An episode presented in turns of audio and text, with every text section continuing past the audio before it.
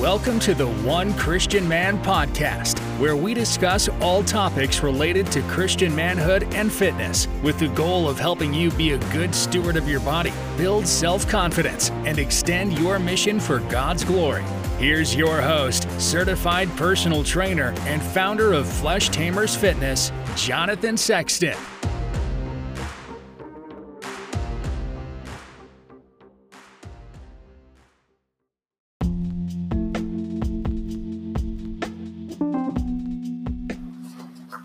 Hey, everybody, and um, thank you for listening to the uh, One Christian Man podcast today. I appreciate you joining me. Um, this podcast today is really going to be a little bit about, uh, oh, it's a, really a lesson about um, God's people and the, the rebellion of the Israelites uh, from Numbers chapter 14 and kind of uh, introducing the rebellion um, of God's people in the Old Testament and t- really t- kind of tying it into the way that, that we also rebel against God uh, in our own lives and connecting those two things together. So I hope you enjoyed the episode. Uh, thank you for listening.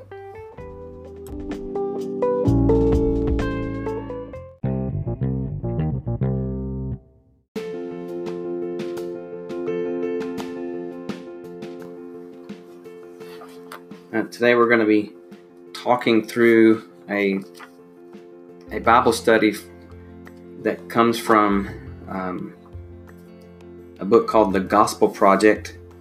Uh, it's created by Lifeway, and you can get this um, this the Gospel Project book from Lifeway.com. Um, this spring semester is called Into the Promised Land, and we'll be going through uh, Unit Seven, uh, Session Number One hope you enjoy it.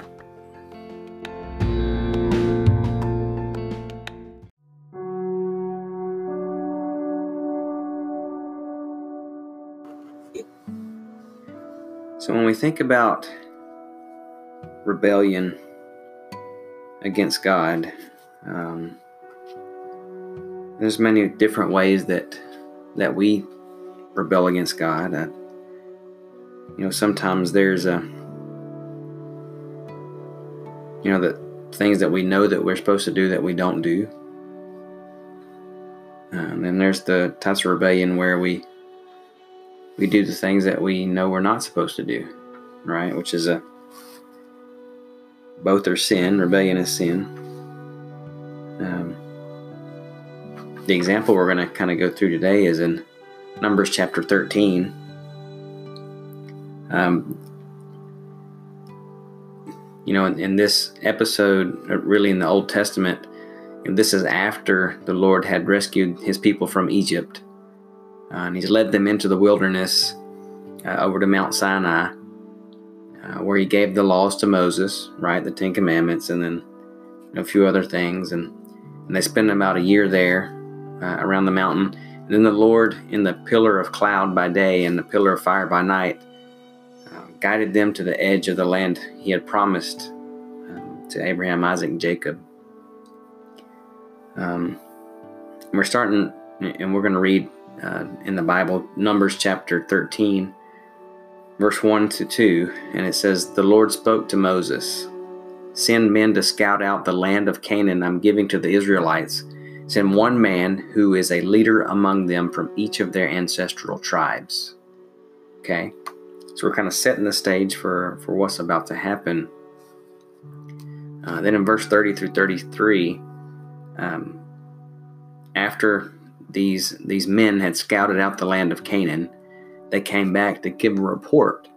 So starting reading in verse 30, it says, Then Caleb quieted the people in the presence of Moses and said, Let's go up now and take possession of the land, because we can certainly conquer it.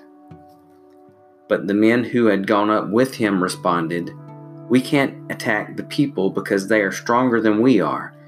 So they gave a negative report to the Israelites about the land they had scouted. And the land we passed through to explore is one that devours its inhabitants, and all the people we saw in it are men of great size. We even saw the Nephilim there, the descendants of Anak. come from the Nephilim. To ourselves, we seemed like grasshoppers, and we must have seemed the same to them. So these guys are afraid, basically. They're giving a negative report, and they're they may even be exaggerating here about you know the size of the people in that country uh, because they were scared. They they didn't have faith. They were rebelling against you know the fact that God is telling them that that I'm giving you this land of promise to to go take it and for it to be yours. Um, they're they're rebelling because they have fear, and because and because of that fear, they're they're not going and doing what God's told them to do, and they're trying to talk the other Israelites into not wanting to go and take the land because of their fear, right? God had promised them this land, but Israel's ability to take residence in the promised land was contingent on their faithfulness, right? They had to believe that they could take it. Um, so, ten of the spies saw their own weakness and stopped there, but Caleb and Joshua looked through their weaknesses and looked upon God.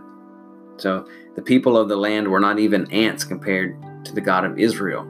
So, where they were, you know, these these ten spies who said that, you know, that were fearful, right? They said they looked like ants to the people that already lived there but, but really the people that already lived there, even if they were giants, they were really ants to God. And and if God wanted the people of Israel to live in that promised land, and He did, God would have made a way for the people of Israel to take that land, whether through conquering or, or by whatever means He chose, if they would have just had faith and, and stepped forward and, and went to take that land, right?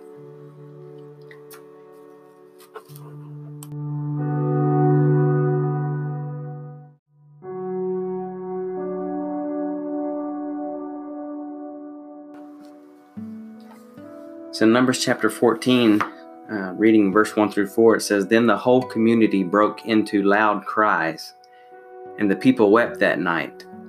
And all the Israelites complained about Moses and Aaron, and the whole community told them, If only we had died in the land of Egypt, or if only we had died in this wilderness. Why is the Lord bringing us into this land to die by the sword? Our wives and children will become plunder. Wouldn't it be better for us to go back to Egypt? So they said to one another, Let's appoint a leader and go back to Egypt. so the Israelites here were they had, they're failing to trust God, and as a matter of fact, they're they're saying that you know because of their lack of faith in God being able to give them the land of promise, they're saying, well, well let's just appoint a new leader. Let's uh, this Moses and, and Aaron that's brought us through all the stuff we've already been through those guys are junk, man. Let's find let's find and elect somebody else that can take us back to Egypt, right? So, you know, sometimes our own rebellion and our own fears of, of stepping out in faith and, and, doing the thing that God has called us to do, um, that sin will put us back into the you know the same old box that was we've always been in, even though even though we we know that that that bondage that we were in back in you know back in what is you know our life situation of Egypt was is rough and and we didn't really want to be there.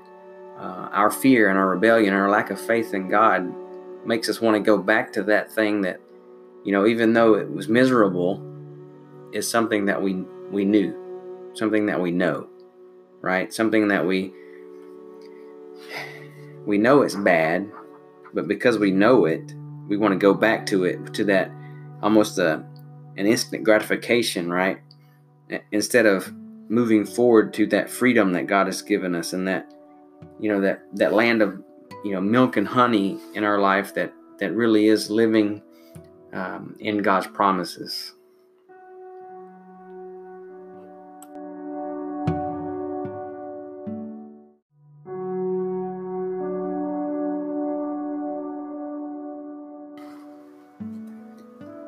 So in, in Numbers chapter 14, verse 10, um, they even threatened to kill the leaders God had placed over them. And they threatened to kill Moses and Aaron because of you know their fear and their their sin, and they um, it was almost like a a clenched fist against God, the, the one who made them, saying that oh, um, here look, you know this fear is really blinding them, and they're like they're saying look, you've brought us here, Moses and Aaron. Uh, you guys are not good leaders, even though, you know, with God's help, you helped bring us through all the stuff we went through. And they're saying, you, you know, we're going to just kill you and elect our own new leader, right? Uh, and it, it affected, you know, that sin affected the way they viewed the leaders God had given them. Um, and it's even potentially affecting how the nations around them view God, right? Um, similar to the way in our lives, you know, we say we're Christians, but we we never show our faith in any way. We never step out in faith in any way, right? People around us are going to say, "Well, you say you have faith, but you never show me your faith. You talk about faith, but your faith without showing me your faith. And it even, you know, it says in James chapter 2, faith without works is dead, right? Um, we, we don't we don't gain salvation by works, but we do show that we have faith and that we are saved by those works, right? So the Israelites in, in showing their fear and not doing what they were supposed to do are showing that they, they lack faith in God and they lack and that they lack um, faith that God has the ability to take them into the land of promise that He's promised them. So sin doesn't just affect us, it affects everyone around us. Um, we have to repent of that. We have to repent of that rebellion and, and disobedience um, because as, as others see us not living in faith, it impacts them just as much as it does us.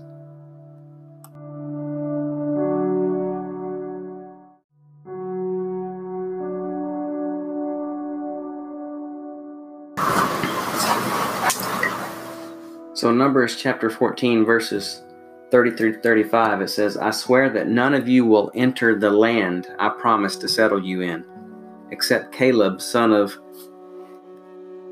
Jephunneh, and Joshua, son of Nun. I will bring your children, whom you said would become plunder, into the land you rejected, and they will enjoy it. But as for you, your corpses will fall in the wilderness. Your children will be shepherds in the wilderness for forty years and bear the penalty for your acts of unfaithfulness until all your corpses lie scattered in the wilderness. You will bear the consequences of your iniquities forty years based on the number of, of the forty days that you scouted the land, a year for each day. You will know my displeasure.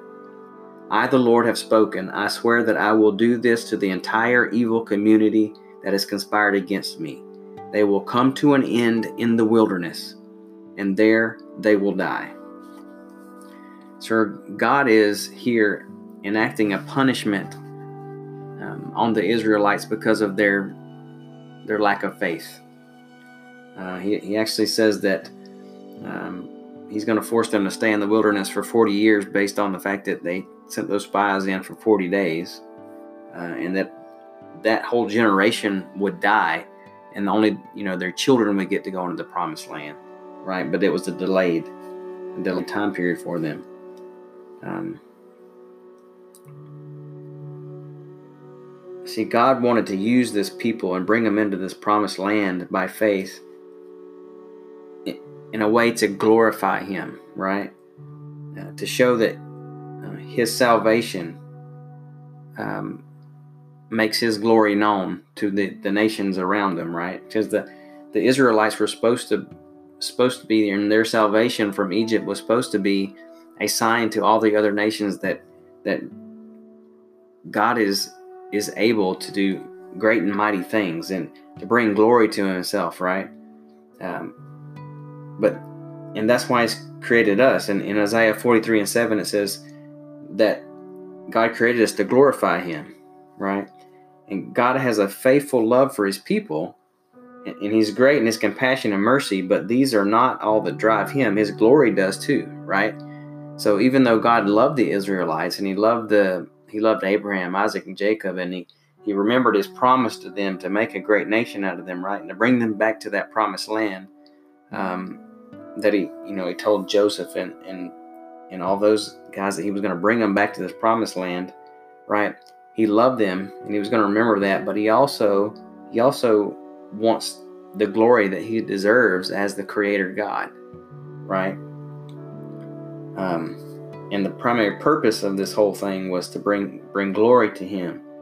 And we're to do everything within us and do everything we do as it says in 1 Corinthians chapter 10 31 to bring glory to him, right? Um, the, great tragedy of humanity is that we all fall short of this.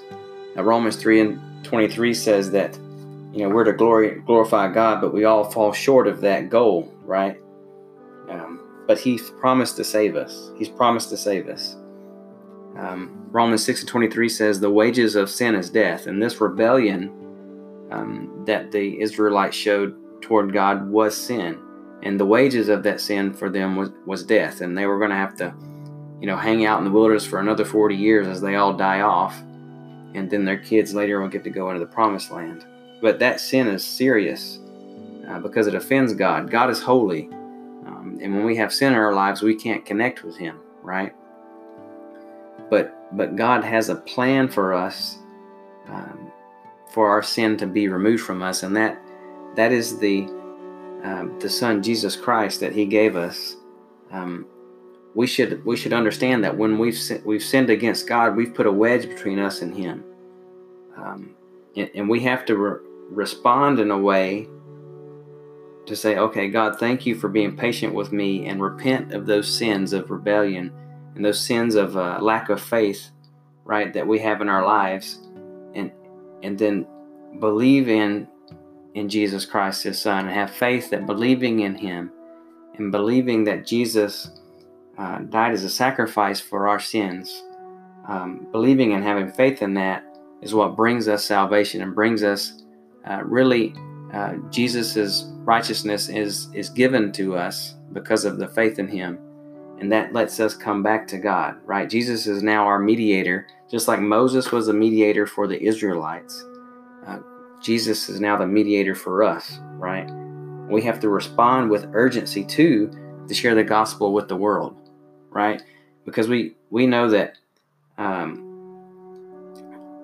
that there is a punishment for sin, and that and that God's not going to continue to wait forever to punish that sin right? So it's it's incumbent upon us that uh, have this this knowledge of who Jesus is to fulfill that great commission, right?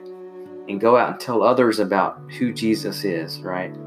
And Second Peter, it tells us that you know we we have to be ready to um, make a defense of the hope we have in Jesus Christ, right?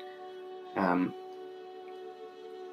so so we have to go out and, and have faith and, and even risk uh, ridicule and persecution on ourselves to share the love of Christ and to bring God glory because that's what He's made us for, right? So, uh, thank you for listening. Um, today, you know, I was reading out of the, the Gospel Project. It's a book by Lifeway um, for uh, really, this is an adult leader guide for a like a Sunday school class or you know a small group class. But uh, you can get these books on at Lifeway.com. It's this one's called the Gospel Project, and the spring 2019 um, is called Into the Promised Land. So I hope you guys enjoyed this lesson. Uh, send me your feedback, and uh, I'll talk to you later.